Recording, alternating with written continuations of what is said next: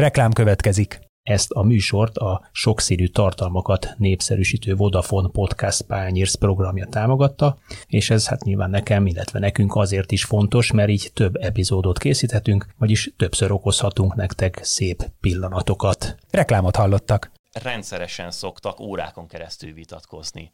Tehát, hogyha készülnek valami meccsre, a, egy adott döntésen ő az a stábból, akit azért tart Tuchel, mert hogy mint egy ilyen checking gomb, hogyha van valami döntése, akkor ő bele fog állni abba, hogyha nem ért vele egyet, és megpróbálja majd a, a saját nézőpontját ütköztetni vele. Yeah.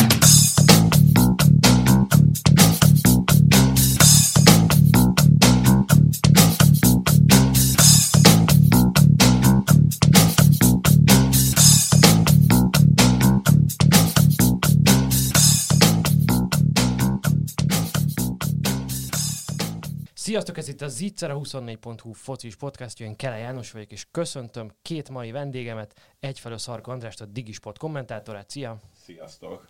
Másrészt pedig Vályi Bencét, a Spiller TV szerkesztőjét, szia! Hello! Attila nincs ma itt, erről egy picit én is tehetek, de erről többen nem árulok ez maradjon ilyen baladai uh, homály. Hm. Viszont két beszélgető társam uh, az angol futball két nagy tudora, ugye mind a ketten az angol focival dolgoztok, ugye Andris, uh-huh. uh, mint kommentátor, Bence pedig mint a Britannia magazin szerkesztője. Ez majd még egy érdekes szempont lesz a mai beszélgetésünk során, és hát azt gondoltam, hogy nálatok szakavatottabb ismerői követői nem nagyon vannak az angol futballnak, és ez azért érdekes most, mert ugye két angol csapat fogja majd játszani a bajnokok ligája döntőjét ezen a hétvégén a Manchester City és a Chelsea személyében, de hát ugye a mögöttünk hagyott Európai Kupa döntőben is volt egy angol szereplő, még pedig a Manchester United, amely hiába volt torony magas esélyes. Igen, Bocsánat, muszáj volt. Egyesek szerint a Manchester vagy a United, Szóval, hogy ők annak ellenére ö, szenvedtek vereséget a Villarreal-tól 11-esek után, hogy egyesek szerint ugye torony magas esélyesei voltak ennek a mérkőzésnek. Én magam ebbe a csoportba sorolom magam, tehát szerintem ezt a meccset a Unitednek nyerni kellett, nyernie kellett volna még akkor is, hogyha a Villarreal egy igen kellemetlen ellenfél. Úgyhogy ezekről a témákról fogunk beszélgetni. Szerintem kezdjük az Európa Liga döntővel, már csak azért is, mert Andrist ugye nagyon gyengéd érzelmek kötik Unai Emeryhez, aki a Villarreal edzőjeként emelhette magasba ezt az egyébként szerintem gyönyörű szép kupát, most már, ha jól számolom, negyedszer Mit tud ő, amit más edző nem? Az az igazság, hogy meglepő fordulattal kell kezdenem ezt a műsort, hogy Emeli nagyon jó helyen van, és újra, és most ismét bemutatja, hogy ezen a polcon egy végül is egészen kiváló edzőről van szó. Ez itt némileg megmagyarázhatatlan, de bizonyos értelemben mégis megmagyarázható, hogy vannak egyszerűen ilyen edzők, és például az mögöttünk hagyott hétvégén Roy Hodgson is egy ilyen, a visszavonult Roy Hodgson is egy ilyen, hogy egyszerűen nagyobb kaliberű vagy nagyobb léptékű úgymond sztárcsapatnál egész egyszerűen nem, nem tudja betölteni azt a menedzseri vagy, vagy akár a médiával összekötő szerepet, amit, amiben mondjuk hát így kicsit ilyen magamutogatóbb figurák nagyon fürdőznek, hát Emery nem ilyen, tehát ő, ő abszolút befelé forduló, és és ez neki egy kis spanyol városban, egy felső-közép csapatnál, vagy hát bármilyen furcsa besorolás is ez, de nagyon fekszik, és gyakorlatilag valószínűleg csak ez fekszik igazán, és, és ilyen módon az, hogy, hogy mondjuk van egy ilyen középpályáján, nagyjából szerintem minden probléma, a Manchester United problémáinak eredője Parejótól indult, akinek a mérkőzését játszották. Ő egy meglehetősen lelassult, vagy hát egy ilyen régi vágású játékos. Fazonszabász. Az pont tökéletesen. És, és egyszerűen az, hogy ő már nem tud egyébként olyan rettenetesen nagy sebességet elérni a csapattal, de mégis rá tudta kényszeríteni egyébként az Arzanára is, meg most a Unitedre is az akaratát, az nagyjából így eldöntötte a, a dolgokat, hogy, hogy egyébként én is abban a csoportban tartoztam, hogy a United torony magas favorit volt. Egyébként a, a körülötte lévő csapatokat sok nullára intézte el korábban, ugye a Real Sociedad adott meg a Granadát. Igen, a Vieira ugye a spanyol bajnokság hetedik helyén zárt, tehát önerőből ugye a konferencia liga indulás jogát vívta ki. Ehhez képest lesz most Európa Liga győztesként első kalapos a jövő évi BL szezonban Alberto Morino nyilatkozta azt a döntő után, hogy a VRL bal hátvédje, hogy szerinte Unai Emery egyrészt a legjobb edző, akivel valaha dolgozott, ugye dolgozta korábban is együtt a sevilla másrészt pedig, hogy jobb edző, mint Jürgen Klopp, akivel szintén dolgozott együtt Liverpoolban Alberto Morino. Bence, te ezt kuncogás nélkül el tudtad olvasni, vagy mit gondolsz? Nem, én neki ezt elhiszem, tehát tök könnyedén előfordulhat, hogy ő ezt tényleg komolyan gondolja, és ő számára lehet, hogy tényleg sokkal komfortosabb egy Unai Emeryvel dolgozni, mint egy Jürgen Kloppal. Ez valószínű abból is adódhat, amit Andris mondott, hogy, hogy egyszerűen sokkal jobban illeszkedik egy ilyen környezetbe, és ahogy Hodzon is egy kicsit hasonló ehhez, Emery is jobban kezeli az olyan játékosokat, akik nem óriási sztárok, akik nem, nem csillogó európai világklasszisok, és őket egy picit a saját szintjük felé kell emelni, jobb játékos fontossá tenni egy csapaton belül, egy, egy közösségen belül, mint egyébként amilyenek egyénileg, és lehet, hogy, hogy valamilyen szempontból ő ezt így ítéli meg. Azt is, olvast, azt is olvastam a döntő után, hogy Unai Emery a legjobb edző a világon abban a tekintetben, hogy hogyan kell kinyírni az ellenfél játékát, vagy hogyan kell semlegesíteni az ellenfél legjobb játékosát. Ugye ez ezen a mérkőzésen Bruno Fernandes uh-huh. jelentette, aki botrányosan rosszul játszott, tehát uh, rengeteg párharcot elveszített, nem volt uh, nagyon kapura sem veszélyes, kulcspassza is uh, nagyon kevés akadt, tehát uh, gyakorlatilag teljesen levették őt a pályáról. De én meg közben azon gondolkodtam, hogy mennyire volt vajon itt bármi a Manchester United oldalon, amit el kellett volna rontani. Már azon felül, hogy fogod Bruno Fernandest és semlegesíted, mert hogy a munka dandárját az én szemüvegen keresztül nézve elvégezte Ole Gunnar Solskjaer azzal, hogy így az egyetlen olyan dolgot, ami működni látszott ebben a szezonban, még pedig egészen jól működni látszott, hogy ugye Pogba a bal szélről indulva játszik befelé, és ezzel ugye egyszerre föl tudja tenni a pályára. Ilyen hamis szélsőként Pogbát, és mellette Bruno Fernandest is, és őket kiegészítve ugye jön Luxo a felfutásaival, ugye Luxo egy egészen zseniális szezon zárt a Premier League-ben. Szóval ezt megbontotta azzal, hogy ugye Rashfordot tette oda, beszuszakolta a kezdőcsapatba a Greenwoodot, elő Cavani játszott mögötte Bruno Fernandes, és Pogbát hátra vitte meg Tominé mellé az én szem, szememben ez is elég volt az, hogy a Manchester United játékát kiherélje, de, de mondjátok, hogy mit csinált jól Emery. Hát uh, Emery tényleg ebben egyébként uh, biztos, hogy Parejo a nagymestere. Uh, aztán megkapta Coquelin, akivel uh, ugye Valenciában például uh, annó még még Messiék játékát uh, rontották el, amikor a Valencia spanyol kupa győztes lett egy uh, három éve, kettő éve akkor nagyon-nagyon hasonló volt egyébként, és most ugye Kapu volt még ott a belső középpályán, erre egészen kiválóak. Ebben egyébként mindenképpen egyet kell értsek, tehát a Manchester United onnantól kezdett el igazán nagyon jól működni, hogy Pogba egy sorral előrébb lépett, és valóban még akkor is, hogyha mondjuk akkor nevezzük azt, hogy a, a támadó szekció bal oldalán játszik, de azért elég sokat változtatták ők azért a helyeiket Rashforddal. Egyszerűen hát vagy Rashfordot, vagy Greenwoodot, valószínűleg egyébként a formája alapján Rashfordot lehet, hogy érdemes lett volna itt kihagyni. Például egyébként Rodgersnek itt a szezon végén volt egy olyan koncepciója, hogy nem volt a, a padon olyan opciója, hogy mondjuk csereként benyúljon a meccsbe, akkor direkt mondjuk oda kényszerített egy embert, tehát ilyen a lett az, és az sem biztos, hogy akkor ott jól ült, de maga ez a gondolat, hogy, hogy azért hagyok valakit a talomba, hogyha esetleg nem állunk jól, az szerintem nem biztos, hogy, hogy rossz ötlet lett volna ebben a helyzetben. Nagy valószínűséggel itt hát egy nagyjából két hónappal ezelőtt volt az, amikor a Unitednél ez nagyon feküdt, amikor például a Tottenham elleni mérkőzést zsákolták be így, ugye rangadót, és, és akkor, akkor volt az, hogy, hogy Pogbával, Kavánival ez mennyire jól nézett ki, és hát pluszban azért, bár Bruno Fernandes kapott végül ugye egy meccs pihenőt, és akkor így nagyjából egy hetet pihen, de azért itt nagyon, nagyon a végét járta már a szezonban. Tehát, Ehhez én is tudok csatlakozni, tehát az, hogy Rashford ennyire kipukkadt és ennyire borzalmasan semmilyen volt ezen a meccsen, ezzel a mérkőzéssel 4000 játékperc fölé ért a szezonban, ami mondjuk szerintem egy ilyen feldolgozhatatlan mennyiség, főleg azt Bocs, figyelembe véve. volt a szezonnak olyan időszak, amikor az öt legtöbbet játszó uh-huh. Angliában játszó játékos közül négy volt United-es plusz Tillemans. Igen. 8, Tehát, 8 vagy 9 emberük játszott 50-nél több mérkőzésen, igen. ugye?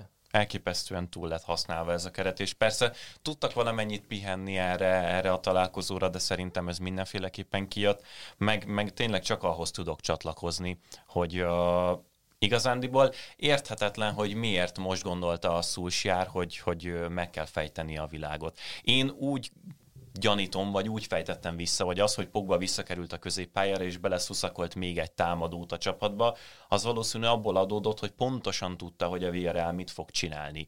Be fognak állni egy borzalmasan szűk védekezésbe, egy ilyen 4-4-2-be, és amilyen mélyre, amilyen szűken be tudják tolni a, a védelmi vonalukat, annyira befogják a kapujuk elé. És akkor én szerintem ez volt a gondolat, hogy akkor Pogbát tegyük fel mindenféleképpen, és akkor legyen mellette csak egy védekező középpályás, meg még még legyen fönt még egy csatár, akivel akkor majd valahogy ezt a, ezt a nálunk lesz a labda 70%-ban dolgot, ezt meg tudjuk oldani egy picit jobban. Csak közben meg ezzel igazándiból tényleg megbontotta azt a játékkapcsolatot, meg, meg, meg megbontotta azt, a, azt az extrát, ami a, a szezonjának a közepén bejött a Unitednek, és az volt a legmegdöbbentőbb, hogy egyszerűen nem is mert változtatni, vagy nem akart szerintem, változtatni szerintem a mérkőzésen. Nem tudott, nem már egész egyszerűen kihez nyúlni, akivel tovább bontod azt a, azt a mélyen ülő ö, blokkot, amit a VRL képvisel. Tehát ugye itt jön be az, hogy akkor nem hagytál a padon senkit aki ebben én, Én ezt a, teljesen komolyan gondolom, hogyha Fred beállt volna egy órá környékén, és a Pogba előre mehet, akkor szerintem simán működött volna. Tehát én szerintem nem egy friss játékos kellett volna, hanem egy olyan összetételű támadósor, ami képes Ami megbontani. És Pogba ebben egészen elképesztő volt, hogy ő ott a bal szélen egyrészt a cseleivel felbontogatta a, a, a védekezését az ellenfeleknek, és aztán, hogy bekanyarintotta a jobb oldalon érkezőknek, legyen az Rashford, vagy, legy, vagy legyen az Greenwood, és cavani aki meg bent a, a 16-oson belül érkezett ezekre, azok a, azok azoknak ő megküldözgesse a labdát. Tehát Scott McTominay ért a legtöbbször a 16-oson a belül a labdába az ellenfél 16-oson belül, 8-szor. Cavani lőtte az egyenlítő gólt, de még ő is kevesebbszer ért a 16-oson belül labdába. Abban látok valami milyen rációt, hogy Pogbát azért kell hátravinni, mert ugye nem volt Harry Maguire, akit nagyon-nagyon sok kritika ér, vagy ért, szerintem részben igaztalanul, persze ez fakad az árcetliéből, de az biztos, hogy az egyik legnagyobb erénye az az, hogy ezekben az úgynevezett progresszív passzokban, a védelemben ő nagyon erős. Tehát, hogy ő a labda kihozatalokat elképesztően intenzíven tudja segíteni, adott esetben úgy, hogy nem is kell elé másik olyan középpályás, hmm. aki ebben kifejezetten jó. Ugye nem véletlen, hogy ez a Fred meg Tominé páros Maguire a hátuk mögött tudott működni, uh-huh. és hát ugye még Lindelő is sokkal jobb védőnek nézett ki Maguire mellett, mint mondjuk tegnap az ön és közveszélyes Erik Bái oldalán, ami te, te, tényleg szóval számomra Bái teljesen értelmezhetetlen entitás. Tehát, hogy de ő folyamatosan ön és közveszélyes, minden mérkőzésen nem tudom, agyrázkódást kap, akkor utána két hónapig nem látod, de aztán utána visszatér, és akkor lehet, hogy először valaki mással ütközik össze közben. Tehát, igen. igen, lehet, hogy, hogy, hogy ebben volt valami kiinduló pont.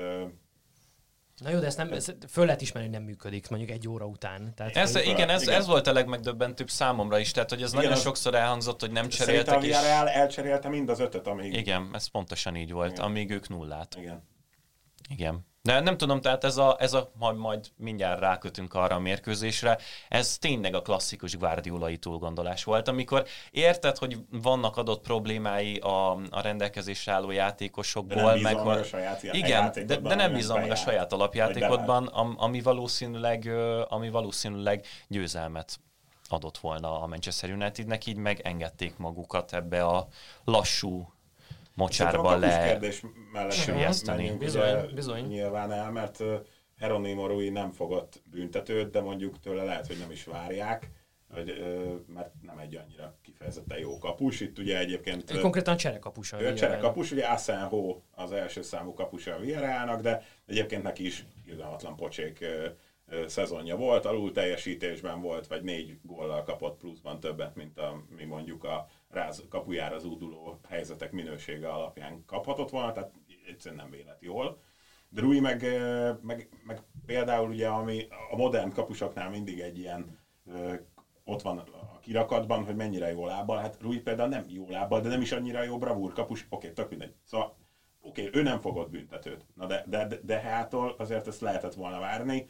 Nagyon nehéz ebben egyébként igazságot tenni, de szerintem Henderson alapvetően Moreno gólját is lehet, hogy védte volna, tehát legalábbis sokkal inkább lehet benne látni ezt a... E, Bo- bocsánat, bocsánat, Moreno góljára beszéljünk egy picit. Uh, tehát, hogy az annyira textbook United kapott gól volt. Tehát már a... Megvájára nem biztos, hogy kapták Megvájára nem biztos, hogy kapták volna, de azért az, hogy a United pontrugások ellen pocsékul védekezik, és különösen azokat a pontrugásokat védekezik rendkívül pocsékul, különösen DH-val a kapuban, ami ugye így a, a, a védelem és a kapus közé, között lévő területbe belőtt ilyen befelé kanyarodó labdák, amikor ugye Lindelővnek mondjuk a kapunak háttal kellene védekeznie, vagy egy befutó embert megfogni a lendületbe, amit itt borzalmasan csinált most is, és ugye Dehának meg jó ütemben kimozdulni, neki ez mindig nagy gyengéje volt, hogy eltalálja az ütemet, és, és én már akkor cidriztem, ugye, amikor befújták azt a szabadrugást, hm. ismerve Paréhot, ismerve a csapatnak ezt a gyengeségeit, és tudva azt, hogy ugye Unai Emery az a típusú űrge, aki ül otthon a besötétített szobájába, és 78 ezeret tekeri vissza azt a pontrugást, miközben hm. őrülten izé olajozza a haját valamivel, és, és, és jegyzeteli, hogy, hogy hogy lehet megbontani azt a védekezést. Ugye a Twitteren írták a meccs után 17 meccset, meccsét nézte meg a Unitednek mm. a, a döntőre való felkészülésképpen, és jegyzetelte ki centire, milliméterre. Szóval ez látszott ezen a gólon szerintem. Pesparejo ezt tökéletesen meg tudja valósítani. Egyébként Igen. egy kicsit, akkor rángassuk le a bulvár talajára, hogy szerintetek a hülye pofa vágást, azt végül is kinyerte melyikük. Szújsár vagy Emery? Igen. Hát azért Emery ebben szerintem verhetetlen. Tehát, hogy Szújsár tud nagyon, nagyon furcsa arcokat vágni, meg ilyen tökéletes Twitter alapanyagot, de, de Emerynek olyan mimikája van, ami, ami ilyen, a, tehát tényleg, mint hogyha háromszor annyi ízom lenne az arcában, mint egy átlagembernek. Végül is kettőjére megszavaztátok. Nálam Szulsján nyerte, én ki is tettem a Facebookra azt a, azt a képet, amivel szerintem megnyerte. Azt láttátok, hogy a DH az első 5-11-esre cetlire ment? Tehát, hogy volt neki egy cetlie, és arra ment, és, és ugye nem nagyon jött be neki, és utána elkezdte érzésből csinálni, és úgysem sikerült. A... 40-11-est, vagy mennyit nem? Egészen pontosan, ezt direkt megnyitottam. A 2016 áprilisában fogott utoljára büntetőt. Azóta... Ki az a szerencsétlen? Lukaku. A, a, azóta 25 De büntetővel előfordulhat. Azóta 25 büntetővel nézett szembe a, a Manchester United kapujában, ebből nullát tudott megfogni, és ehhez most akkor adjátok hozzá ezt a büntető párbajban 11 meglőtt 11-et, igen. Jézus. Ez 36 büntetőt jelent, ha jól számolom. Igen, de egyébként... Ne, ezt, így néztük, ugye kapcsolatban voltunk, és egyszer én is így néztem, tehát, hogy nincs, de ha megvan az irány, akkor volt olyan, hogy az, amikor, amikor ott volt elment a jó irányba, miért nem ütötte ki? Vagy olyan, mint hogyha csak így odaengedte volna a karját, az nem tudom, az megvan, hanem így átvitte gyakorlatilag a jobb alsó. Hát volt olyan is, hogy középre ment szinte, és mellé hát nyúlt. jó pár, jó Igen, pár ment középre. Hogy igen. Kicsit, amikor elvetődött, akkor szerintem nagyon-nagyon korán vetődött, olvastam a Twitteren egy kapusnak az elemzését, tehát amikor elvetődött, akkor, akkor nagyon-nagyon hmm. korán, vagy erőtlenül. Jó, Raúl Albiol, nem? Főnökül rúgta, meg Koplen. Igen, igen. Egyébként volt egy-két rendkívül jó 11-es, és például Rui... Pau Torres is. Pau Torres, vagy például Rui-nek a 11-es, ez a klasszikus kapus vagányság. Szerintem elmondtunk minden jó 11-esét a Villarrealnak. az, én, én számomra az volt a megdöbbentő, hogy nem tudom, hogy tényleg a kapusok voltak-e ennyire rosszak, vagy én általában, amikor ennyire sok belőtt büntető van egy, egy mérkőzésen, akkor az szokott a fejemben járni, akármilyen sorozatot nézek, hogy most itt tényleg ennyire kicsi a nyomás. Mert hogy a büntető az egy kifejezetten klasszikusan olyan műfaj, amit igazándiból ez ugye ez ilyen frázis, hogy az csak elrontani lehet. Tehát, hogyha, hogyha mondjuk megzavarnak, mert egy világbajnoki elődöntő van, és ordibálnak körülött egy 80 ezeren, és néznek 150 millióan a világon, akkor azért az az olyan nyomás, amit nem könnyű elviselni. De hogy itt 11 büntetőt belőjön egy csapat egymás után, az lehet, hogy valamit elárult a, az Európa Ligának a, a színvonaláról. Hát igen, és aztán jött megint ugyanaz, hogyha vezetted, hogyha te rúgsz először, akkor előbb-utóbb, aki követ, az, az hibázik majd. De igen, egyet az, az, előbb, az, igaz, hogy a, az igaz, hogy a Bruno Fernandes megnyerte ezt a senki nem látta, és... de én is ezt olvastam, hogy ő megnyerte, és valami, valami én nem, nem tudom, hogy mi, hát nem miért választotta be. ezt, de... Nem, nem, ezt, mert ez, ez konkrétan ez egy ez egy levezetes statisztikai mutató. 60 százalék, Hát igen. igen. Minimum. Én Igen. azt olvastam, hogy a 60 százalék, hogy azok a csapatok nyerik a büntetőpárbajt, akik Ami- kezdik, mert sokkal nagyobb a nyomás. Hát ez nyilván. Erre ugye ki is dolgoztak egy, van, van erre egy modell, hogy ugye nem is így kellene rugni, hogy az esélykiegyenlítés lenne a cél, Az hogy A, B, A, a- igen. igen. De ezt alkalmazták is valami Egy, egy tornán, vagy szezonig. egy szezonig, ugye? És valamiért ezt elfelejtették. Én pont egy közgazdász ismerősöm, mert ő kérdezett rá, hogy ez, miért, miért nem ez megy. Hát ugye azt hitte, hogy ezt Hm. már meghaladtuk. Hogy... De nem, és ugye ez úgy különösen érdekes, hogy Bruno Fernandes minden tudását latba vetve, ha minden igaz, akkor úgy döntött, hogy inkább a második, tehát hogy ne a United kezdje a büntetőrúgást, Mhm. hanem, hanem kövessék a Villarreal-t. Lehet, hogy az, az járt a fejében, hogy a, ugye a United egész szezonban azt játszotta, hogy az első fildőket azokat gyakorlatilag oda ajándékozta az ellenfélnek, és Én- utána... Az ellenfél? Tehát, Igen. hogy kicsit És triggereli hogy a saját csapatunk, én, vezet az ellenfél, én ezen biztos most le, azt hiszem, hogy kinézett rajta meg. belőle? Én frankón ezen gondolkodtam a, a, a büntető párbaj alatt, hogy hogyha már tényleg erről szólt az egész idényük, és tudták, hogy valami 32 pontot nyertek a vesztett helyzetből, vagy valami hasonló szám volt az idény végére, ami tényleg egy, egy, egy elképesztő pontmennyiség, hogy akkor végül is ezt a, ezt a szituációt, ezt a pszichológiai állapotot szoktuk meg És egész a meccs közben során. ez tök más, mint egy 11-es párban. Tehát ott Előfordulhat. ni- egyszerűen nincs annyi javítási lehetőség. Lehet, azt, csak én azt hitték, hogy ez bele. egy Daniel Steele regény, tehát hogy, hogy pont ugyanazon a napon van, mint a 99-es BL döntő. Elviszük magunkkal Kabalának Förgit is, meg a Runit is fölültetjük a, a lelátóra. Egy pontontól azt hittem, amikor a Runit nagyon mutogatták, hogy ugye úgy jár Szulsjár is, mint szegény Garami József, hogy egyszer be akar cserélni valakit egy meccsen, és szóltak, hogy őt, őt eladtuk most tényleg, és. De ugye lehet, hogy Szulsjár is azt hitte, hogy még, még Runit be lehet dobni, de legalább a 11-esekre nem. Ö, annyit mondjatok még meg, hogy ö, megtartanátok-e Szulsjárt? ezek után? Vagy most ez, ez csak ilyen hülye média által sugált kérdés, mert jó, elveszített egy mérkőzést. Biztos, tehát- hogy nem fogják kirúgni ebben, biztos vagyok. Nem azt kérdeztem, hanem, hogy te megtartanád. Én megtartanám őszintén megvalva, abban biztos vagyok, én szerintem ez volt az a meccs, amivel véglegesen bebizonyosodott, hogy kupa sorozatban Szulsjárral valószínű nem fog semmit sem nyerni a United. Egyszerűen vagy Alul... alul... Máshol igen? Ö, igen, ezt majd mindjárt a mondatom végén kikanyarítom. Szóval vagy alul, vagy túl gondolja a mérkőzéseket, vagy semmit nem változtat, miközben az ellenfél edzője valamilyen, valamilyen úton, módon ö, kiokoskodja őt, vagy pedig az történik, ami ezen a mérkőzésen is. Tehát klasszikusan nem megy neki. Az elbukott elődöntői itt is, itt is teljesen szét, szétverte a saját meccstervét. Én szerintem kupasorozathoz ő nem illik. Bajnokságot én szerintem kettő kezdő igazolással, meg mondjuk egy-két cserepados rotációtaggal a United simán nyerhetne az elkövetkezendő két évben, és szerintem az vele is összejönne. Az, az, az egy sokkal ö, hozzá alkalmatosabb ö, formulája a focinak, de majd Andris, meg te is mindjárt le Bocsánat, így, oltotok. én csak, nekem csak az jutott eszembe, hogy szabad edző uh, Zidane, szabad edző Conte, jelenállás szerint, uh, ki, ki az, most már Allegri nem szabad edző, de, de hogy olyan szintű mozgásban van az edzőpiac, Pirlo. Pochettino is volt, és Tuchel is volt szabad edző már, amióta ő ül a padon, és mindannyiszor nem nevezték ki igen. ezeket az edzőket. Igen, igen, komolyan. Pendált Ajánlkozott. Igen. fölkínálta magát, de nem kellett. Érdekes, amit mondasz, én ezekben a ilyen ha- 66 meg 70 pontos szezonokban nem látom a bajnokságot, bár az is igaz, hogy idén 74 lett tavaly meg Igen. 66. Én a, a már említett magazinműsorhoz kigyűjtögettük, uh, kigyűjtögettem, nagyon óriási előrelépés nincsen. Tehát ilyen kis tyúk lépésekben menetel előre játékban, meg mindenféle számokban is szúls jár, aminek a végén tényleg lehet, hogy nem sül ki belőle egy bajnoki szezon, de én szerintem tényleg csak kettő játékos hiányzik nagyjából, most abban nem menjünk bele, hogy milyenek, mert akkor Harry Kane el... és Sancho. Én inkább Declan Rice-t Rice, és ha? Sancho-t mondanám, és akkor mondjuk még valaki jöjjön a padról a, a védelembe használhatóan, ne Báji legyen a, a harmadik számú középhátvéd. Akkor én is elindítom onnan, hogy nekem van egy olyan elméletem, hogy a szezon végén a bajnokság mellett lejátszani a kupahajrákat, az egy ilyen nagyon-nagyon külön mutatmány. Tehát az abba, abba megégtek már Szulsárnál valószínűleg jobb edzők is, és meg is fognak. Egyszerűen az látszott, hogy ez főleg egyébként a két évvel ezelőtti BL-ben, de azelőtt is azért ennek már mutatkoztak jelei. Most vegyük ki a tavait, mert ott nem a hagyományos lebonyolítást alkalmazták.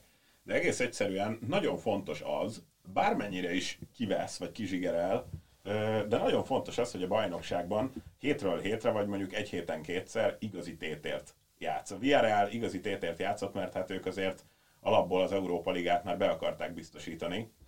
Nyilván senki nem gondolta, nem gondolhatta azt, hogy a Villarreal itt egy esélyesebb brigád a Manchester United ellen, tehát nekik az Európa Ligát a tabelláról nagyon szükséges lett volna bebiztosítani. A Real Madrid ellen ugye az utolsó fordulóban is sokáig vezettek, kikaptak, de akkor is volt egy tét.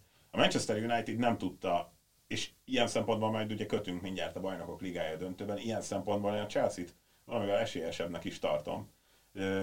Mondjuk ez, ez, ez nehéz egyébként megfogni, csak mondom, ez a, ez a meglátásom, hogy bármennyire is sok a meccs, de akkor is ott húzod, ott látod, hogy a következő meccs mi mész előre, elérted, kipipáltad, még éhes maradsz, és utána ott van a Manchester United úgy játszotta az utolsó fordulókat, hogy már gyakorlatilag valami mesterségesen próbálták ugye a tétet tartani. Nem igazán láttam egyébként. A Cityben azért ez Guardiola úgy látom, hogy jobban alkalmazta, aztán majd meglátjuk, ugye náluk is majd a BL döntő lesz ennek a fokmérője, de a Unitednél egy kicsit össze-vissza volt ez az utolsó pár forduló. Nyilván nagyon sűrűn kellett játszani, meg azért ez a Liverpool meccs halasztás azért ott betette egy kicsit a kaput.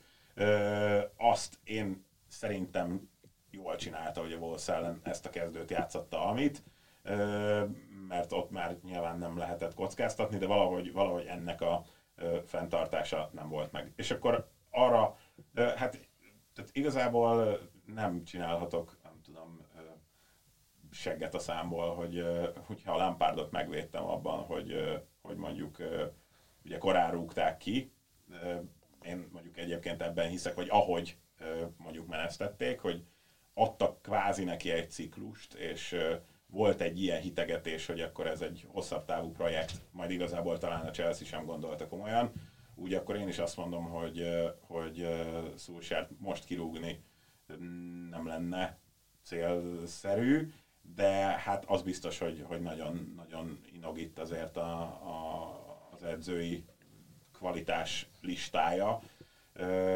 Nagyjából egyébként szerintem egyet tudok érteni Bencével, tehát itt azért Guardiola is megszenvedi ezt az utolsó egy évtizedet a kupa, tehát a nemzetközi kupasorozatoknak a lemenedzselésével, és hát azért ők nincsenek egy lapon még, valószínűleg nem is lesznek, de, de egyelőre én még, még nem, viszont ez az utolsó év, tehát három év alatt kell azért most, mert tehát valami robbanásszerű előre, mit tudom, 80 plusz pont kellene a következő szezonban, Pont ez jutott eszembe, hogy ugye gyakorlatilag egy ilyen 7-8 plusz pont kéne, és az már abszolút aranyérem alap igen. egy normális, egy szimpla PL idényben, ami nem annyira borzalmasan brutális, mint a 18-19-es, meg a 19-20-as. De alapvetően egyébként ez azt majdnem biztos voltam benne, tehát a Manchester United-et tartottam esélyesebbnek, majdnem biztos voltam benne, hogy azért akkora nagyon nagy különbség nem lesz, mint a, mint a Real Sociedad meg a Granada ellen, mert a VRL egész egyszerűen kényelmetlenebb, kellemetlenebb ellenük játszani.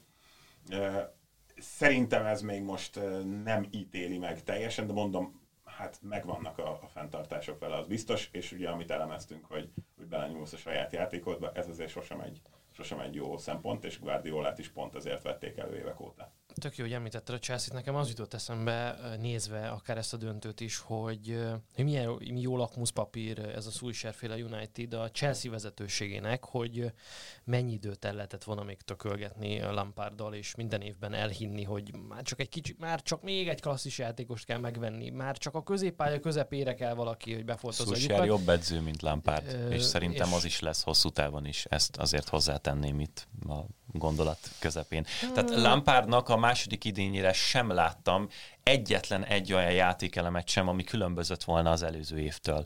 Tehát gyakorlatilag pontosan ugyanazt próbálgatta Wernerrel, Havertzel, már egyáltalán próbálgatásnak lehetett nevezni azt, amit ő fölrakosgatott, a, mint az előző idényben. Tehát Szulsárnak azért mondom, hogy tényleg ilyen nagyon apróságok vannak, és a, a, a mai modern fociban ezek ilyen egészen szánalmas dolgoknak tűnnek, vagy kicsinyesnek, de idén például a Manchester United nem azt csinálta a rangodókon, mint a, a megelőző években, hogy beállt, és mint a Villarreal ezen a mérkőzésen ö, megpróbált kontrázni.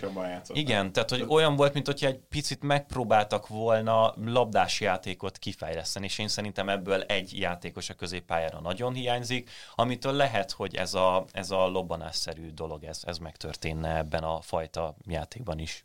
No, beszéljünk a BL döntőjéről, akkor mégiscsak ez lenne a fontosabb mérkőzés a, a héten. Ö, mit gondoltok arról, ugye, hogy ez három éven belül a második angol házi döntő most már?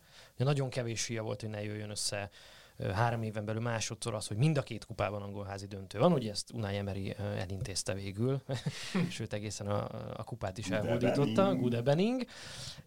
De hogy azért ez mégiscsak jelent valamit, és ugye két iskola van ebben a kérdésben, az egyik ugye az angol futballnak a, a gazdasági erőfölényével magyaráz ezt az egészet.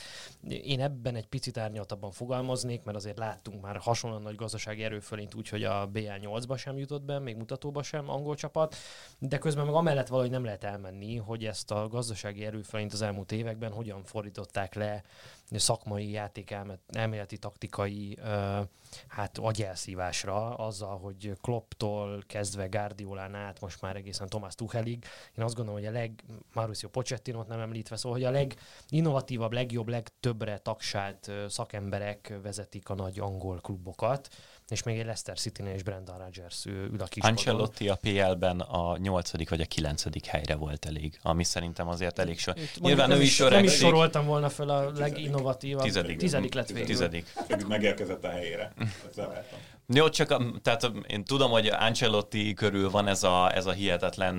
Jó, jó, az ellentéte el... annak, amit a Szulsára mondtál, tehát hogy remek kupaedző, aki Igen, biztos, például. hogy egy ilyen nemzetközi... Hát ugye ő is nyerte ugye a bl hogy három angol volt ott meg a Milán, és a végén a Milán elhozta. Tehát, hogy közben bajnokságot meg nem tudom, négyet nyert összesen, miközben végigült a Milán, Juventus, Paris Saint-Germain, Real Madrid, Chelsea, meg nem tudom, tehát ezeket a kispadokat. Mm-hmm.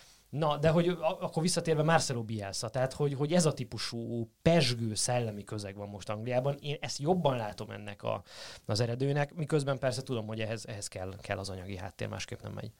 Én egyetértek.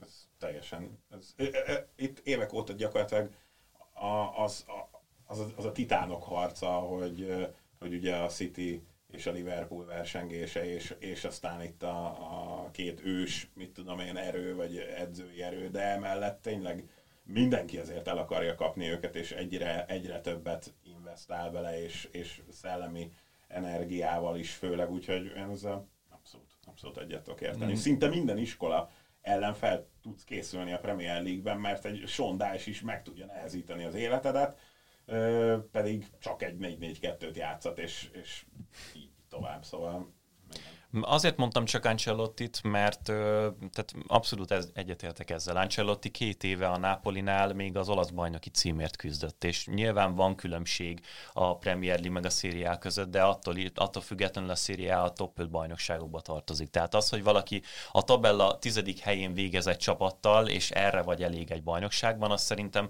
elég jól megmutatja, hogy a fölötte lévő edzők vajon milyen szinten vannak. Mint például David Moyes.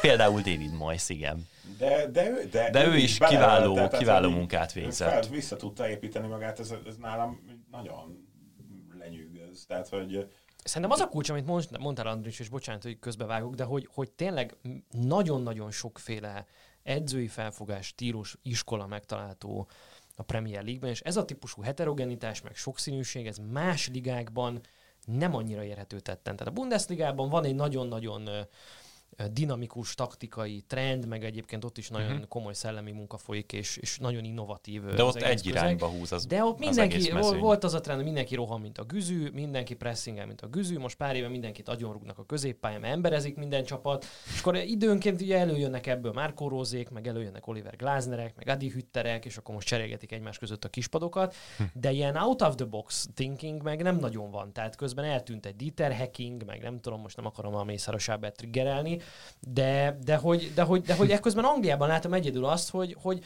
hogy Ki igen, oda, igen, egy, egy Sean Dyche, egy Sam Allardyce néha így megtrollkodja meg, meg, meg szemberöhögi ezt az új trendet, és ettől tud valahogy érdekes maradni, hogy megvan benne ez az ósdi, Hodzonnal, Moiszal, Dyche-al, Sam Allardyce-al, közben együtt élnek benne az Ancelottik, a Pep Guardiolák, és akkor Bielsa meg ül a hűtőládán, vagy Google vonal mellett, és, és hogy ezt mindet egyszerre kapod, én azt gondolom, ez egyedülálló a világon. Igen. És hogy ebből fakadhat szerintem a, a BL döntők is, vagy a, ez, ez, a, ez a típusú európai dominancia. Biztosan, hát a- az összes sztáredző milliószor elmondja idény közben, amikor valakivel találkoznak, és kérdezik, hogy beszéltetek-e már korábban, nem tudom, majd lehet, hogy ki fogunk térni ezekre. A héten volt egy cikk arról, hogy Tuchel meg Guardiola, amikor még Németországban edzősködtek, rendszeresen ilyen müncheni bároknak a sarkában, ilyen füstös ö, köd mögött beszélgettek a fosziról négy-öt órákat, meg nem tudom. Tehát, hogy ők egymástól tanulnak folyamatosan, és mindig elmondják, hogy, hogy Klopp hatott Guardiola, vagy Guardiola Kloppra, most biztos Tuchel is fog majd valamilyen hatást kiváltani, és, és hogy tényleg ez az inspiratív közeg, hogy minden héten más típusú ö, csapattal találkozol, akiknek más típusú megoldásai vannak mind az erősségeidre, mind a, gyenge, mind a, a gyengeségeidre. Ez, ez biztos, hogy, hogy egy, egy ilyen hihetetlen szakmai pesgést okoz, amit itt most már águnk Na, beszéljünk magáról a mérkőzésről. Ugye nem régiben volt ö, a két csapatnak, a Chelsea-nek és a Manchester City-nek egy FA Kupa elődöntője, ahol, ö, ahol azért Thomas Tuchel meg tudta tréfálni ö, Pep Guardiolát, ö, sőt, ö, talán ebben a szezonban is ha nem is a teljes szezonban, de mondjuk a szezon második felében, tavasszal, vagy nézve itt az októbertől eltelt időszakot egészen, ő volt az első és az egyedüli, aki, aki nagyon-nagyon komoly kihívás elé tudta állítani ö, otthon angol csapatként ezt a Manchester City-t. Vártok-e valami hasonlót? Mert hogy közben meg egyébként ö, Tuchel is meg, megbicsaklott már azóta is, például az FA Kupa döntőben. Hát meg itt a szezon végén is azért Nem rajta múlt mondjuk a, a negyedik hely sem, hogy összejött végül. nem. Hát, hogyha az FA Kupa döntőből eredeztetünk, igazából nyilván érdemes, mert azóta bajnokit is játszottak mindenféle tét nélkül, vagy hát legalábbis a Manchester City szempontjából tét nélkül, tehát, és ott azért nyilván a Chelsea is igyekezett már úgy sikert elérni, és végül ért el, hogy egyrészt az sem feltétlen rajtuk múlt, mert 2-0-ról minden bizonyal nem sikerült volna felállni, de ez már voltak éppen mindegy. Ott akkor, és ugye itt szóba került, hogy nem bízol az alapjátékodban, ott egyébként Guardiola szintén ezt nem, nem tudta felmutatni, és ott ugye egyrészt, hogyha itt visszaidézem, tehát ott nem volt az egészen remek formában lévő Stones a védelemben, hanem Laporte és Ruben Díaz játszott. Nagyon fontos, hogy ez a belső védő páros játszon, nem csak azért, mert egészen kiválóan megértik egymást, és Stones ö, metamorfózisa az egyik legnagyobb sztori most a szezonban, hanem mert nagyon kellenek azok a fellépő belső védők, és ezt egyébként Stones is nagyon tudja, mivel átlép az ellenfél tér felére, mutatja magát egy plusz passz opciónak, vagy, vagy mondjuk tőle indul az egész támadás. Ez egy, a másik pedig a középpálya, ott ugye dupla hatossal, Fernandinhoval és Rodrival játszottak, és az sem volt feltétlenül egy olyan nagyon ö, ténylegesen ülő dolog. Ö, ezekben kellene ö, talán esetleg ott ö, Bernardo Silva például, hogyha jól emlékszem, nem volt kezdő. Tehát, hogyha ha már egy, egy, egy ilyen változás megtörténik, akkor, akkor az lehet, lehet jó. Egyébként azért a City, és akkor itt térek vissza egyébként ez az elméletemhez, aztán ez vagy majd bebizonyosodik, vagy lehet, hogy ennek nincs akkora jelentősége, vagy csak egyszerűen Guardiola, de azt figyeltem, jól mozgatta végül ezt a keretet. Ő például, oké, okay, nyilván azért szerda és szombat között nagy különbség van, ugye ő feltolta vasárnap gyakorlatilag az első számú csapatát, Gündoğan és, és Bernardo Silva, aki mondjuk esetleg megkaphatja a lehetőséget a BL döntőben kezdőként, de azon kívül mindenki ott volt. Tehát Walker, Zinchenko, most úgy néz ki, hogy ezért Cancelo nem bírta ki azt, vagy nem hozta azt a hosszú távon, amennyire izgalmas, meg üdítő, meg új, újító volt az, hogy egy szélsővédővel mit játszat, azért Zincsenkóval nagyjából fogja tudni játszatni, de Walker mégiscsak egy magabiztosabb, stabilabb hátul. És, és hát ugye Gabriel Jesus se feltétlenül kellene majd a BL döntőben. Majdnem biztos vagyok benne, hogy ő nem fog kezdeni. Uh, én nekem ez tök érdekes volt, én szerintem a középpályán fog eldőlni egyébként a, a meccs, klasszikus, ahol máshol dőlne el. Aki jobban akarja. Igen, az is előfordulhat. Uh, tehát én ezzel valószínű tök egyedül vagyok az egész világon, de én nekem az a bajnoki, ott árult el valami, valami minimális dolgot. Tehát ugye a, a Chelsea, amióta Tuchel megérkezett, három, négy, kettő, egyet vagy hármat játszik. És a, a két középpályás az szerintem abszolút kulcs. Tehát a, a Real Madrid ellen is nagyon fontos volt, hogy, hogy uh, hogyan tudtak mind előre felé fellépni Kantéig, főleg Kanté, és mind hátrafelé védekezni. És a, azon a mérkőzésen ott Guardiola egy ilyen, egy ilyen ö, teljesen megdöbbentő taktikát rakott föl, tehát ott Rodri volt egyedül a középpályán, és Sterling, illetve Ferran Torres, akik a szélsőt játszottak alapvetően, ők lépegettek vissza, mint ilyen tízesek, nyolcasok, nem tudom, a, a labda kihozatalba. És teljesen eltérő volt a két félidő. Uh, Tuchelnek az volt a megoldása nagyjából a félidőben, mert uh, ahogy Sterling és Ferran Torres is visszalépett, úgy hárman voltak a két belső középpályására a Chelsea-nek, és Kanténak ugyan 86 tüdeje van, de azért amikor tényleg ember hátrányban van, van, azt még ő sem tudja uh, megakadályozni, és ott Rüdiger, aki egyébként is, amióta Tuchel megérkezett, nagyon hangsúlyosan uh, lépeget felfelé labdával, hozogatja föl a, a játékszert. Uh, ő ott a, a második félidőben megkapta ezt a szerepet, hogy meglegyenek három a három ellen, és én legalábbis úgy gondoltam, hogy én szerintem Pep ezt, ezt, ezt kiprovokálta a Chelsea-ből. És a második félidőben Rüdiger helyére lődözték be a labdákat, és az volt a lyukas pont a, a Chelsea-ben, és onnan jöttek a helyzetek, és hogyha ezt ezen a meccsen is meg tudják csinálni, nyilván nem ezzel a, a Sterling Ferran Torres párossal, de valahogy a középpályán tudnak létszám fölint kialakítani, hogy Tuchelnek lépnie kelljen, akkor valahol nyílni fog egy lyuk elől, amiben utána már ez beviheti az egy az egyeit, vagy, vagy valamilyen szempontból bele tudnak menni. Most vihoráztunk itt ezen, hogy a középpályán fog eldőlni ez a meccs, de, de szerintem már csak azért is erről van szó, mert döbbenetesen túl lesz telítve a pálya közepe. Tehát ugye mind a két csapat gyakorlatilag klasszikus csatár nélkül játszik, ez mondjuk 2021-ben nem olyan nagy meglepetés már, de hogy, de hogy tényleg a Cityből kikopott Aguero, a Chelsea-ből teljesen kikopott Temi Abraham, és Giroud is ugye maradt ez a Jolly Joker cserejátékos, és persze nyilván Timo Werner abban az értelemben támadó, hogy ő, ő ugye nyargal befelé a védelem mögött hagyott lyukakban, de a játék alapja mégis az, hogy töltsük túl, vagy föl a középpályát, húzzuk ki pozícióból a belső védőket, csináljunk meg egy kényszerítőt, és aztán a úgy megnyíló területekbe aztán ütembe rúgjuk be a labdát. Nekem például a City-nél, de javítsatok ki, nekem a Ferran Torres egy ilyen, ilyen titkos Jolly Joker, aki nem tudom, hogy, hogy kezdőként vagy hogy fog pályára kerülni, de neki az, azzal együtt, hogy nem ez a posztja, de benne van valami olyan hidegvér ezekben a helyzetekben, ami például Timo Wernerből teljesen hiányzik, vagy hát ugye évek óta énekeljük, hogy Sterlingből mennyire hiányzik, napláne Gabriel Jesusból. Tehát, hogy ő benne látom valahogy egyesülni azt, hogy egyrészt helyzetbe is képes kerülni, másrészt talán kulcspillanatunkban be is tudja verni, bár ezt azért tőle olyan sokszor nem láttuk még. Igen. Sajnos, Agu- hát saj, saj, sajnos Aguero már nem biztos, hogy képes arra fizikálisan, hogy, hogy kellő mennyiségben oda kerüljön, vagy azt az intenzitást uh, tudja hozni, amihez a játékhoz kell. Igen, hát őt ugye nyilván itt próbálgatta a, a végén, hogy, hogy hogyan fér el mondjuk a legjobb City felállásban úgy, hogy még ő is ott van, és akkor veszélyes legyen itt, azért nagyjából azt láttuk, hogy amikor Gündoğan jó formában volt, ugye pont a, azért tudott annyiszor megérkezni a 16-oson belülre, akár szembe a kapuval, vagy akár a félterületekbe belépni, mert hogy Aguero nem foglalta ugye azt a, azt a pozíciót, és, és így kvázi ugye Gündoğan, mint a, a legeredményesebb játékosod, mégiscsak fontosabb, hogy, hogy ugye ő legyen ott, mint hogy Aguero, aki lehet, hogy a múltban a legeredményesebb játékosod volt, de most meg már nem.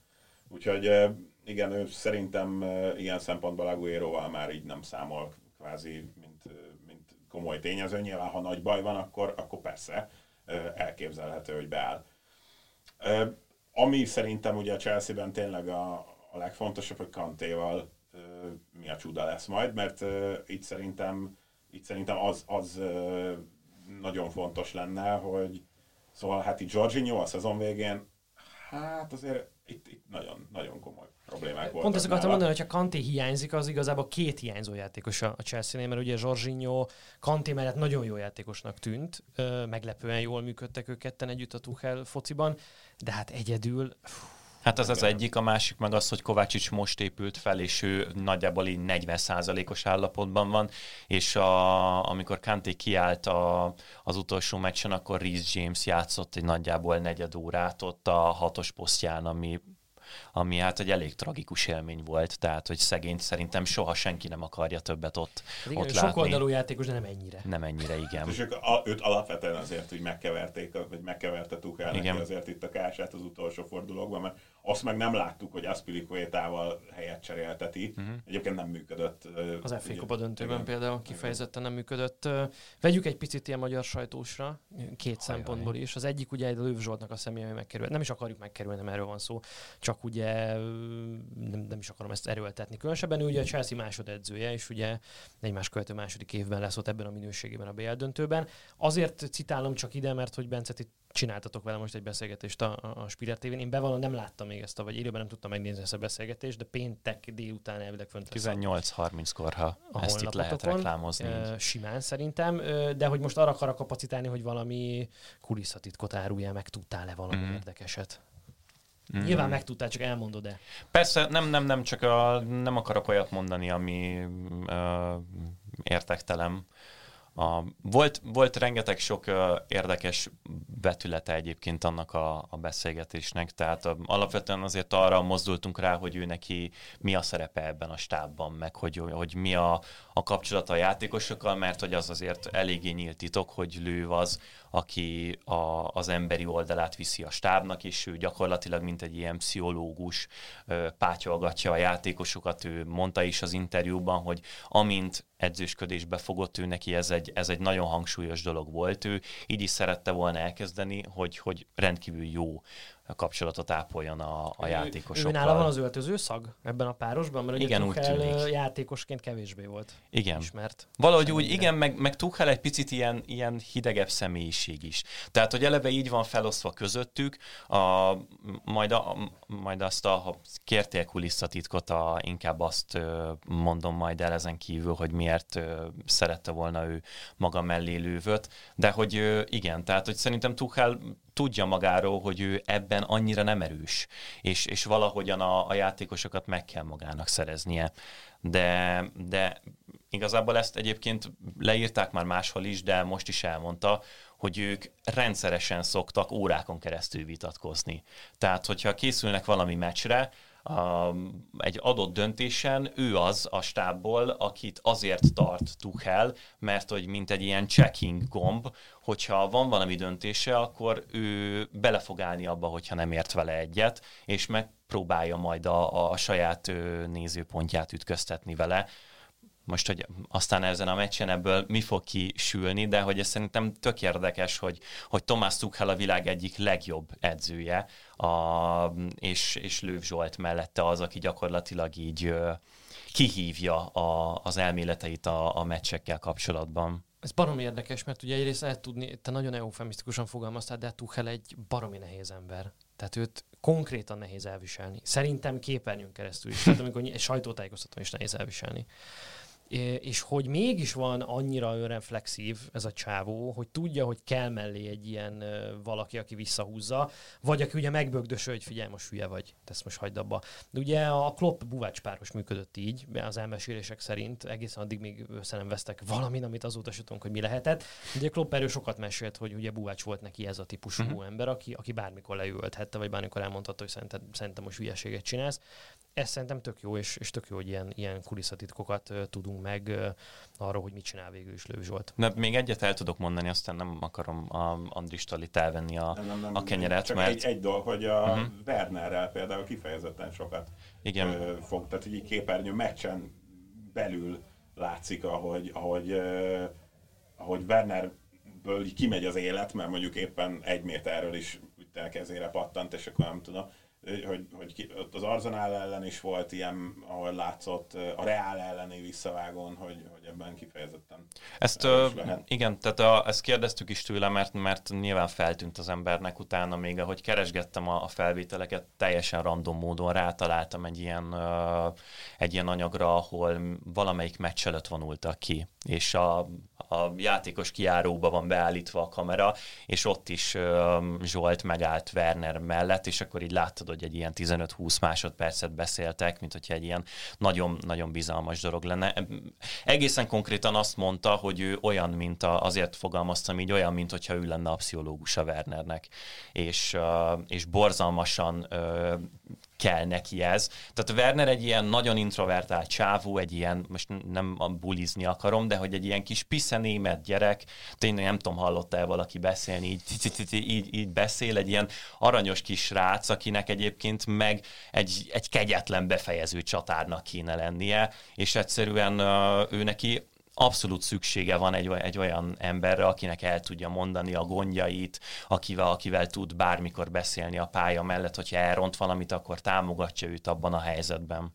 És, és ez Főv Zsolt neki. Na, nagyon inspiratív volt, amit mondtam, mert csak azért is, mert én azon elkezdtem ezen gondolkodni, hogy hogy ugye milyen gyakran megkapják a mai focisták azt, hogy ilyen, a, főleg a régiekhez képest mennyire nem férfiasak, mennyire hiányzik belőlük ez a Roy Keane értelemben vett agresszió, meg erőfitoktatás. Tehát, hogy ahogyan, ahogyan egy picit ugye a társadalomban a, a nemi szerepek közötti határok elmosódtak, hogy ez egyébként látszik azért a futballban is. Tehát, ja, Timo Werner 15 éve nem lett volna ezen a szinten senki, mert hogy hiányzik belőle az a típusú gyilkos ösztönként apostrofált valami, amit különösen a támadóktól elvártak. És hogy ezzel bárhuzamosan szerintem mennyire felerősödik az olyan típusú szerep egy stábban, mint Lőv Zsolti ezek szerint, akinek ezekhez az introvertált, befelé forduló, lehet, hogy kicsit önbizalomhiányos is, de az egyébként a, a társadalomból kiszakítva élő, ilyen elszigetelten élő szupersztárokat kell kezelniük, és valahogy kihozni, kihozni belőlük a, a jó értelembe vett állatot. Szerintem ez, ez rendkívül al, alul van becsülve, és nem is tudom,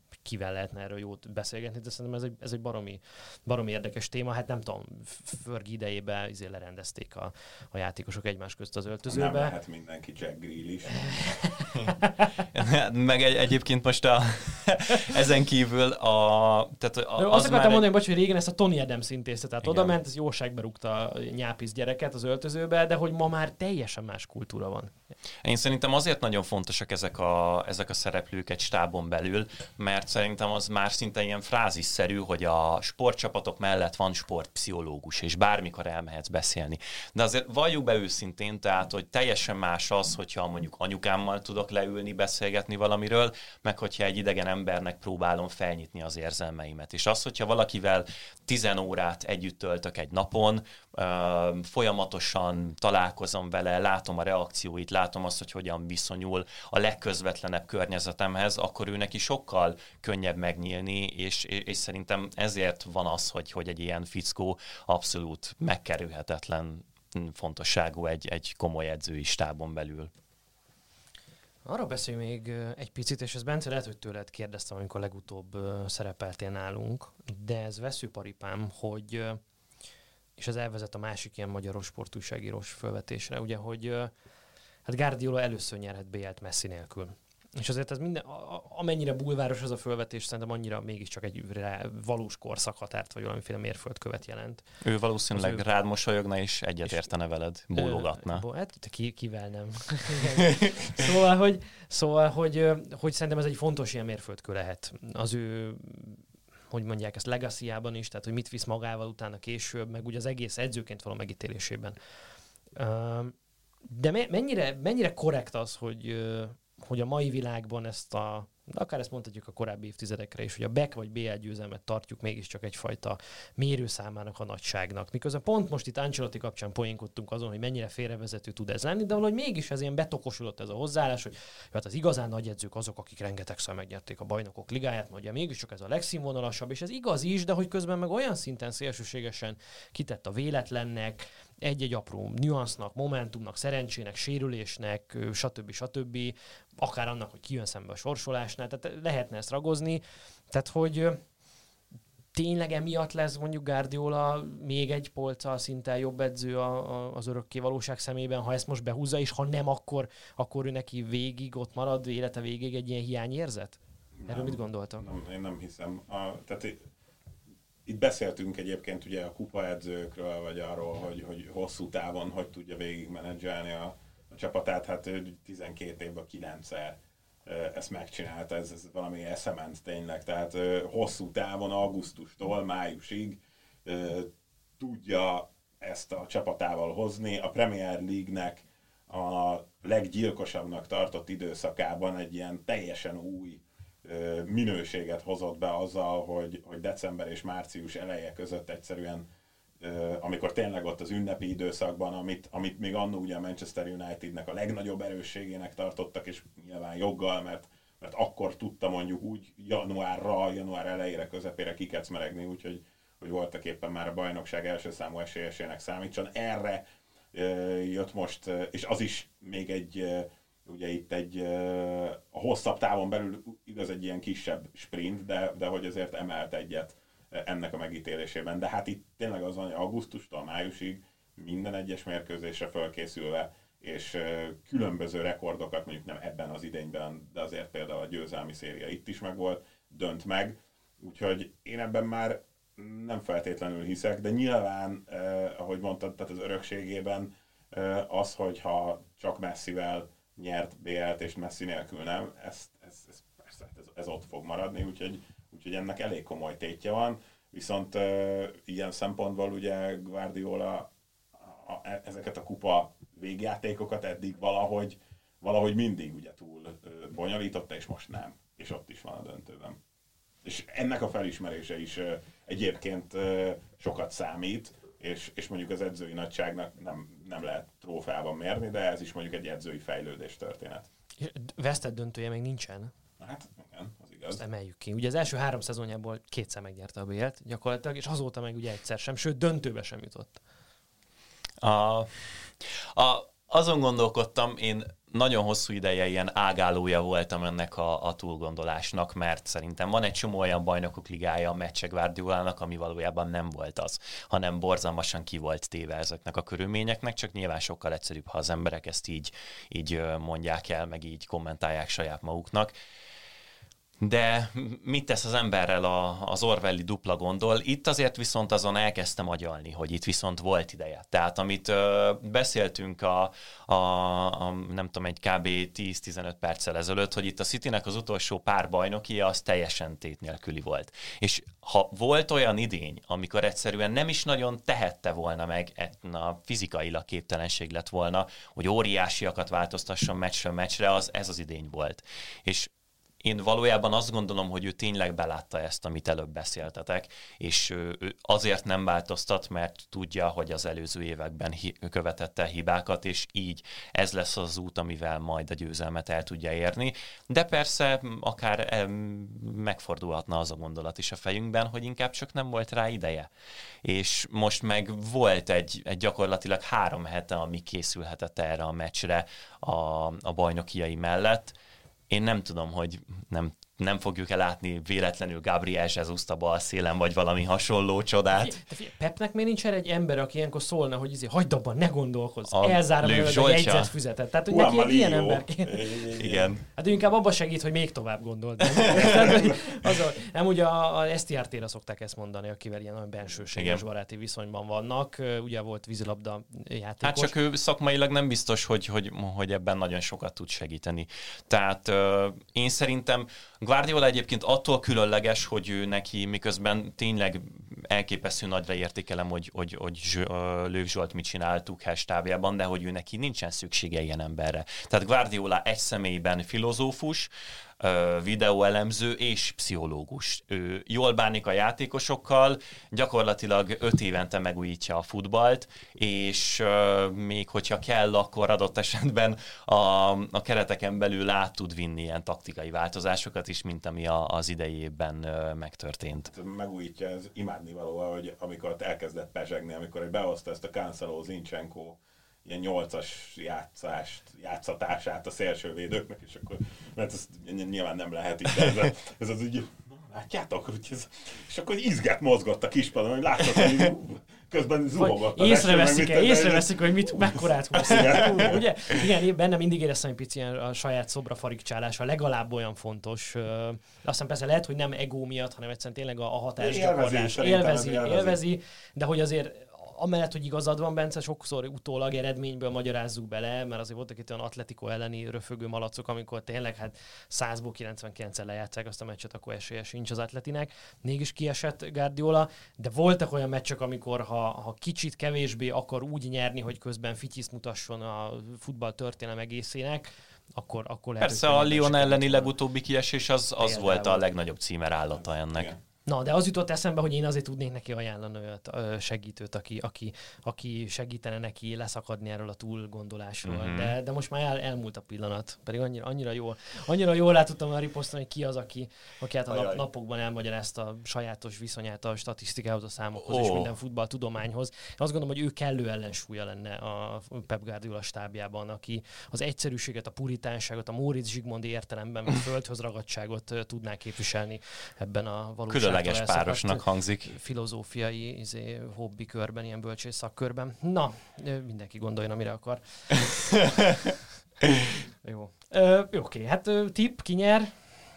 Ez a legszarabb kérdés, tudom. Igen, nem akarunk egy picit bővebben, egy, egy nagyon picit, tudom, hogy már itt hosszú ideje filozofálgatunk mindenféle kérdésen, meg leírtunk egy hosszú, hosszú Miről kört, de beszélni? én, tehát például a tudjátok, vagy, vagy, vagy mi a gondolatotok arról, hogy a, a Chelsea-nek a védelme, meg a, a jobb szél az hogy fog kinézni?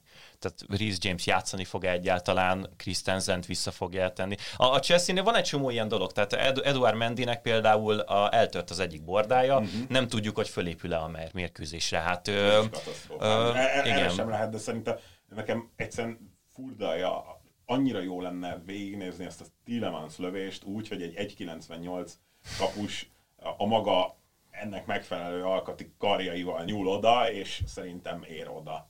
Valaki szerkessze meg neked ezt a videót, Igen, mert... jó lenne.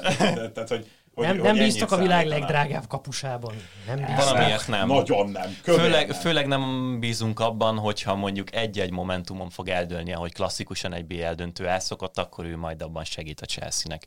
Tehát a, ez például lóg a levegőben, uh, Engolo Kanté vagy hétfőn, vagy kedden edzett először, és ő neki még mind a mai napig nem mondták el, hogy uh, milyen a fizikai állapota. Uh, Löv azt mondta, hogy ők nagyon reménykednek abban, hogy van elég idő a BL döntőig, hogy felépüljön, de Jó, őszintén ez... elhittem, hogy nem tudják, hogy ez megtörténik el. Ráadásul ez nem olyan egyszerű döntés így, hogy ebbe is van. Tehát, mert egyébként azt mondom, lásd Harry Kane, lásd Diego Costa, akiket hogy összedrótoztak, mind a kettő szerintem teljesen feleslegesen uh-huh. a Tatanem és, a, és az Atletico BL döntőire, ugye Costát le is kell cserélni, Kane meg a láthatatlan embert játszotta azon a meccsen láthatóan nem volt játékra alkalmas állapotban azon a szinten, de ugye most Kanté szempontjából az is érdekes, hogy, hogy megkockáztatod-e ezt adott esetben úgy, hogy nem fog menni, és rásérülsz, vagy nem tudsz segíteni a csapatodon, úgy, hogy egyébként meg van egy Európa-bajnokság előtted, ahol meg tudom, esélyes vagy arra, hogy, arra, hogy nyerjél a csapatoddal. Szóval, szóval nagyon sok ismeretlenes döntések ezek, és ettől szerintem nagyon érdekes. Hát de christensen is, hogyha már szóval osztod, akkor, akkor csak Tiago Silva helyett játszhatod. Én szerintem nem. Mert, de tök őszintén érdekel, akkor te hogy, hogy raknád föl a három védőjét a Chelsea-nek? Én szerintem Silva megkérdőjelezhetetlen. Azt pedig, hogy a Thiago Silva Rüdiger. Amúgy, tehát én Christensen nem tenném be. Én Rhys James nem kezdetném, és Aspilicuetát kitolnám a, a jobb szélre. Én szerintem a konzervativitás, a konzervativizmus, nem tudom ezt hogy kell ragozni, ez a BL döntőkben egy rendkívül kifizetődő dolog, és uh, Aspilicuetával nagyon félre nyúlni nem tud az ember. Aztán, hogyha adott esetben kell, akkor hudson odoit vagy James-t is be lehet állítani, akár 30-40 perce is, hogyha úgy látjátok el, hogy fordítani kell. Én inkább a, a Christensen Silva, Rüdiger trióra szavaznék, és, és akkor ott a jobb szélen játszom más. Érdekes egyébként, ugye ha valaki esetleg nem ismerné Reese James-t, ő ugye egy 21 éves angol játékos, szerintem a szezon egyik legjobbja volt a saját posztján, nálam bekerült a Maximálisan. A Premier League szezon csapatába jobb, jobb oldali védőként, meg jobb oldali szányvédőt is tud egyébként játszani, de ez egy nagyon érdekes trade-off közöttük, mármint közte és a között, ugye az FA Kupa döntőben, amiről már tettünk említést, ott megcserélt őket, Reese James volt a jobb oldali belső védő, és Aspilicueta volt a, a, a szányvédő, és ott azért Jamesnek a helyezkedése, amikor a játékolvasási képessége, az ütemérzéke olykor, olykor csorbát szenvedett, cserébe meg ugye előrefelé sem tudta kihasználni a, a Leicester szélsői mögött megnyíló területeket a, a Chelsea. Tehát szerintem egy ilyen kupa döntő, meg egy ilyen kérezett meccs mindig ezeken a trade múlik. Tehát, hogy, hogy nem tudsz, minden döntésnek van ára, minden kockázatvállalást ugye nyerhetsz valamit, de van rizikója is az egésznek, és ugye ezeket a trade kell úgy beállítani csapatszinten szerkezetileg, hogy a végén egyensúlyba kerül. Tehát ne vállalj túl sok kockázatot sem, de én azt gondolom, hogy aki nem, kock, aki nem kockáztat, valójában az kockáztatja a legnagyobbat egy ilyen meccsen. Tehát ez, lehet, hogy ez egy Pep Guardiola mondás volt. Hogy az kockáztat igazán, aki nem kockáztat. Ez uh-huh. ugyan rávallana.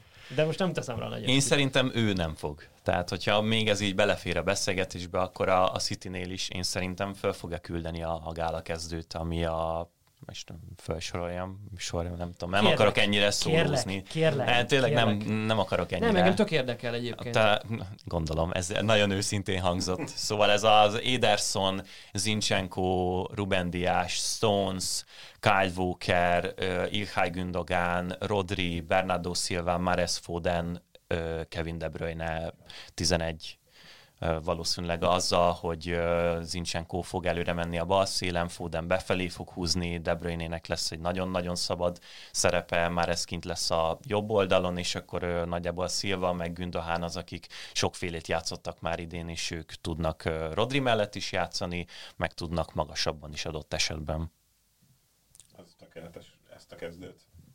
Elfogadnád. De, de, de, de ez, a, ez tehát minden jel erre utal, hogy az egész szezon erre a kezdőre futott ki, mint a csúcs, mint a csúcsa a Premier League-nek, és nyilván nem, egyszerűen nem lehet eltérni. Én is azt gondolom egyébként ugye ezt változtatta meg az uh-huh. FA Kupa elődöntőben.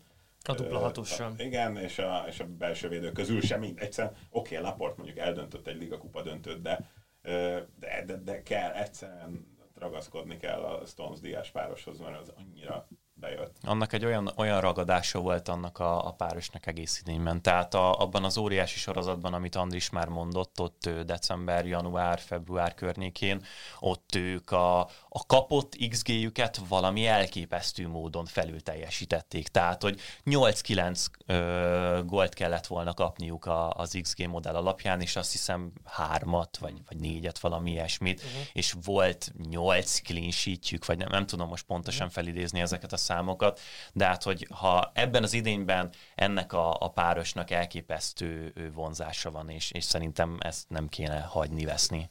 No, szombat este BL döntő az Európai Klub foci szezon csúcsa. Szark Andris, Vályi Bence, köszönöm, hogy itt voltatok. És a hallgatóknak pedig a figyelmet köszönöm, és arra kérem, hogy tartsanak velünk a jövő héten. Érkezünk egy új témával és új vendéggel, az is lehet, hogy Attilával is. Sziasztok! Hello! Sziasztok.